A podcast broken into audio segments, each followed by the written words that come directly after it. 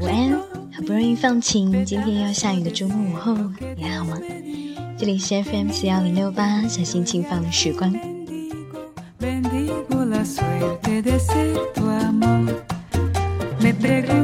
前几天我在豆瓣上发状态说，秋天的雨就是这样很奇特。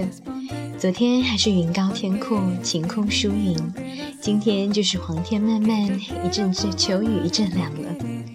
上海在这周的上半周一直在下雨，秋雨似乎比六月的梅雨还要任性许多。太阳在云里面深入浅出，只要藏进云里的时间长一点，天空就开始飘雨了。这样的初秋时节，要提醒你，还是在包里面多备一把伞会比较好。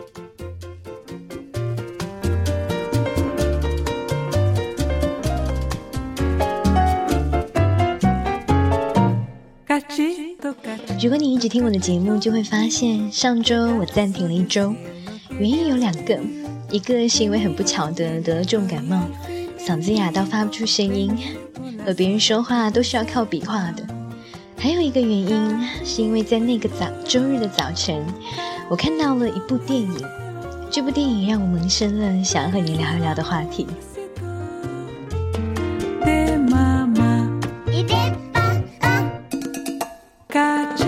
是一部日本的电影，叫做《小森林》。如果你看过，你就会知道它一共分为两个部分：夏秋篇和冬春篇。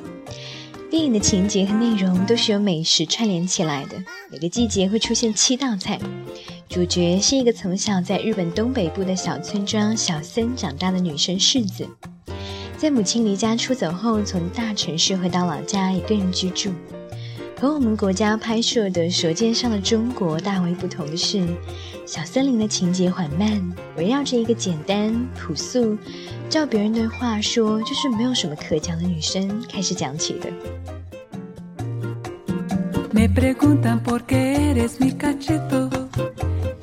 电影每每每部有两个小时的时间，我却是津津有味地盯着屏幕，一秒钟都没有分心过。到底是怎样神奇的魔力，让一部情节缓慢到分分钟都可以睡着的电影有这样吸引人的地方？在我看来，一切都是因为美食在个人魅力的感染下变得栩栩如生。我用了一句话来评论这部电影，就是在有美食的日子里，一个人也可以活得很丰盛。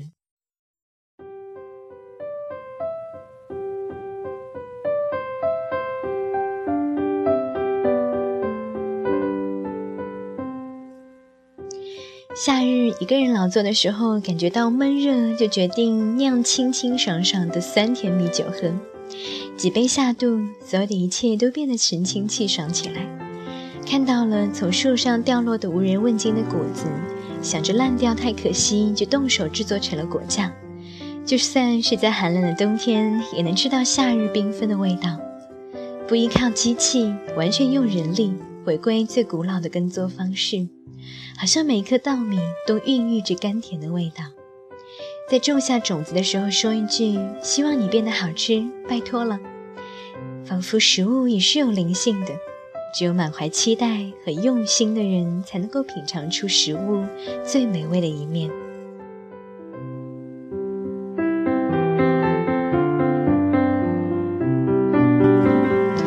主角世子在美食中感受了人生。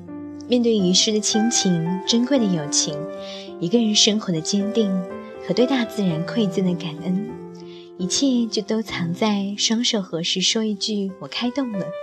第一口美味后，嘴角浮起的微笑里。世子之所以能够如此耐得住一个人住在乡下的孤独，完全是因为美食治愈了他，让他的生活变得丰盛而饱满。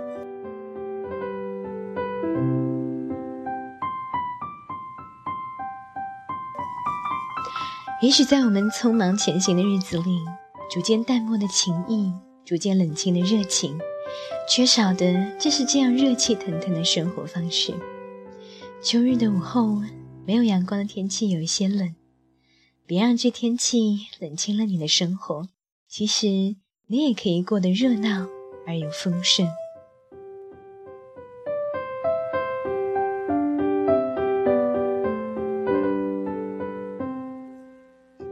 亲爱的，别让生活太冷清。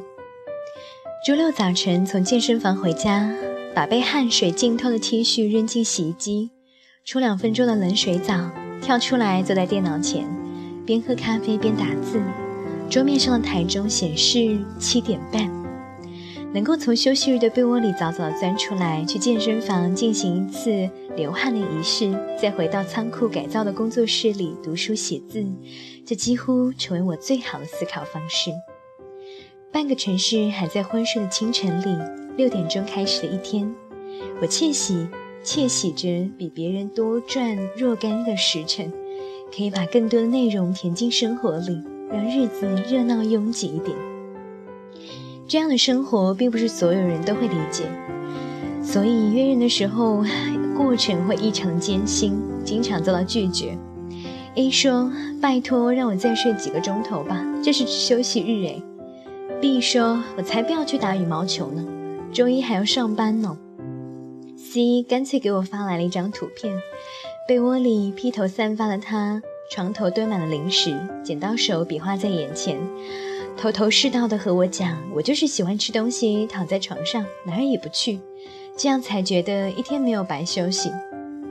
所幸我还有另外一群好好动的朋友，无论是精神上执行着巨大阅读计划的人，还是体能上能够打五个小时羽毛球也不嫌累的家伙，都让我感觉到生活就算用去浪费，也要浪费在一些有意义的事情上。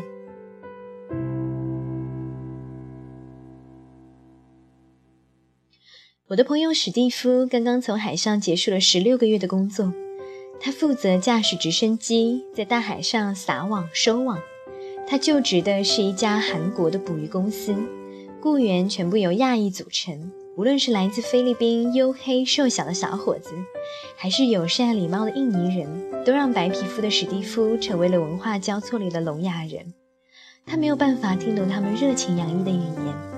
对方也无法理解复杂的英文，只能依靠工作上简单的单词进行短暂的交流。二十几岁的史蒂夫是别人眼中缺乏生命的白色雕像，甚至都不存在于海上波峰捕风捉影的流言里。他每天只需要工作两三个小时，剩下的时间就住在船上的小屋里，躺在床上，一双眼直直地望着天花板。掰着手指头想，现在做一点什么呢？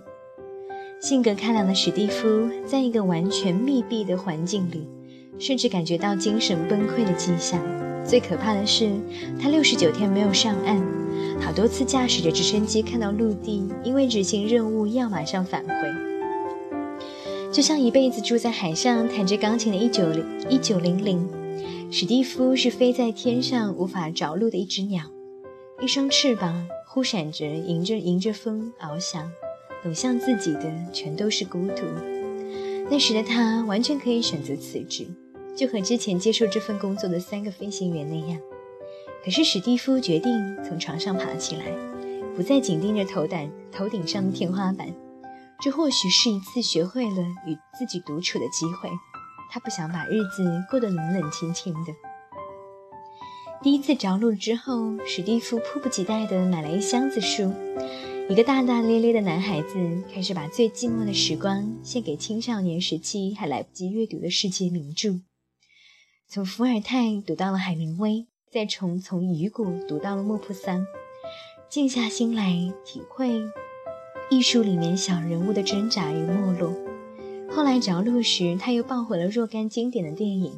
从里面捕捉灵魂流露感情的瞬间，花几个小时把一张脸庞临摹在白纸上，甚至模仿《泰坦尼克号》里的杰克，重新为罗斯画一张裸体画像。他拿给我看的时候，笑着说：“那个时候没有女朋友，所以胸比电影里画的大了一点。”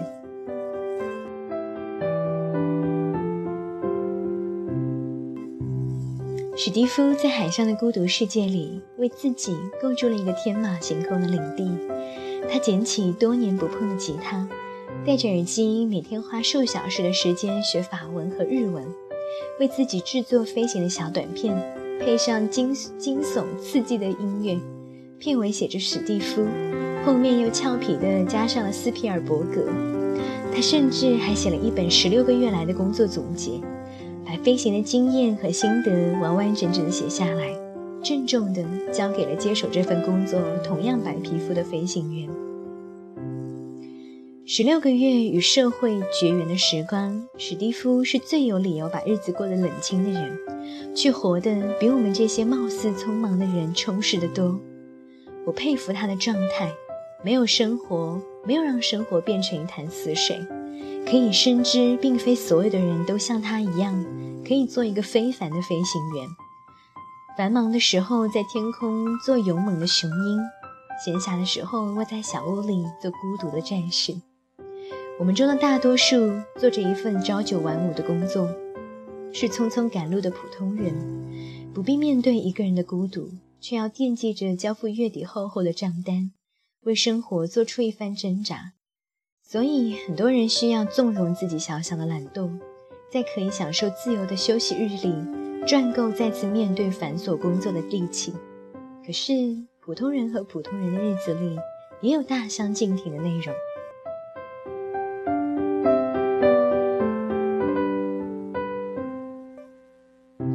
我大学时候的英文老师是一位离异的妇女。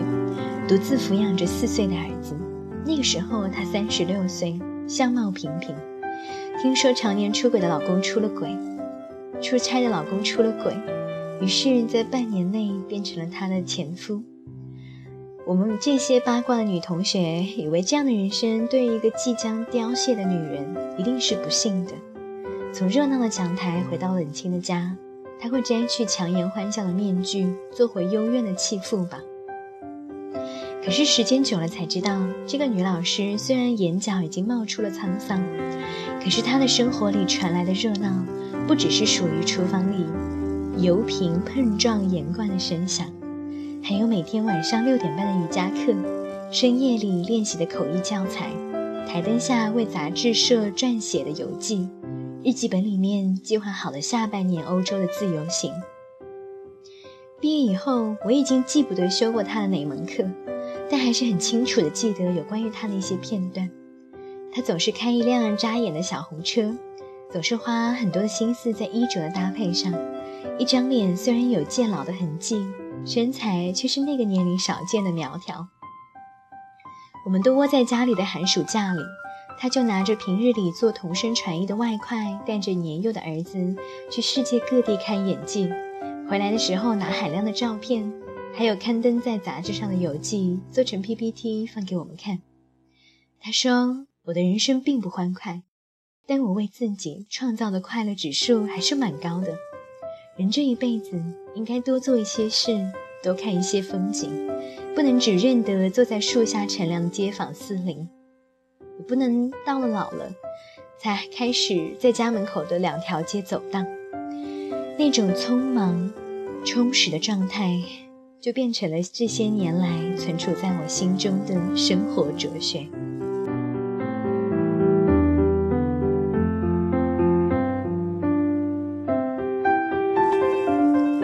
我的一位相识二十六岁的女女孩，有我羡慕的高挑身材，还有颇具回头率的天使脸蛋。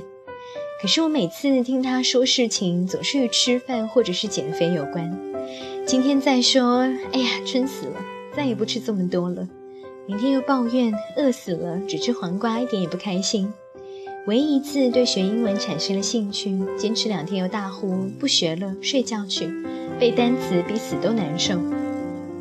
若是许久不见他，我能听见姑娘聊起生活里的话题，只有身材的忽胖忽瘦。我时常好奇地想，面前的姑娘十年后的生活，会不会投进一颗石子？空荡的，连咚的一声回响都听不到。而今年，这个美丽的她又会变成什么样的人？那时还会不会有男孩子痴痴地望着她？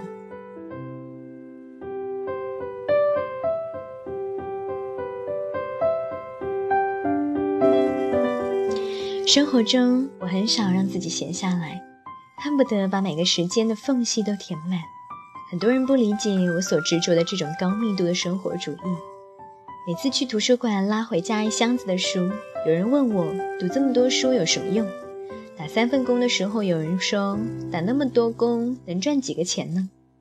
冬日里早晨六点钟去健身房跑步，有人说你又没有你又没有太胖，那么早起床干嘛？一个人跑到激流岛暴走六个小时，只为了感受故城存在过的土地。有人瞪大了眼睛说：“跑这么远的路就为干这个？”对于很多的问题，我都无法给出一个正确的解答。我只是知道，我想要一种未来，和美好有关，而美好的人生从来都不会降临在稀薄的生命里。我能够做的，只是别让生活太冷清。我喜欢热闹的生活，在灵魂里沸腾起来的声音。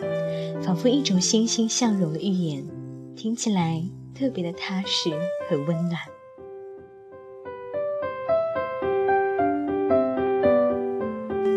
谢你的聆听，我们下期节目再见。